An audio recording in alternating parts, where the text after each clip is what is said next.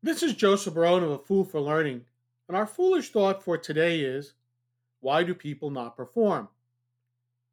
John Maxwell, in his book Developing the Leader in You, has a chapter on problem solving. In it, he quotes the author F. F. Fournies, I believe that's how his name is pronounced, who says that there are four common reasons why people do not perform the way they should. One, they don't know what they're supposed to do.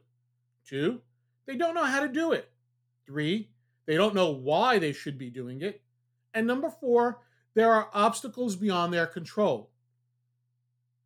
This reminds me so much of a much earlier book, one that's influenced me in the training field quite a bit, and that is Robert Mager's book entitled Analyzing Performance Problems, or You Really Ought to Want to.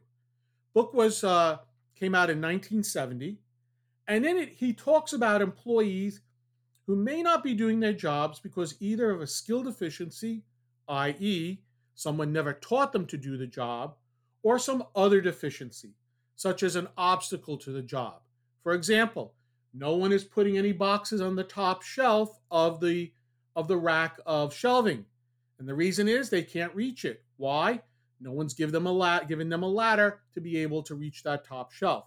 Something as simple as not providing them with the right equipment can prevent them from doing their job.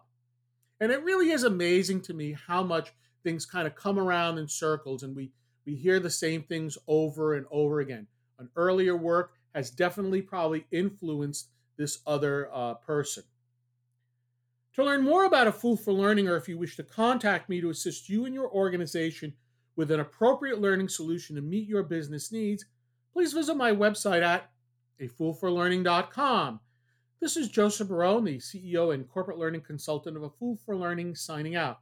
Remember, learn, perform, succeed.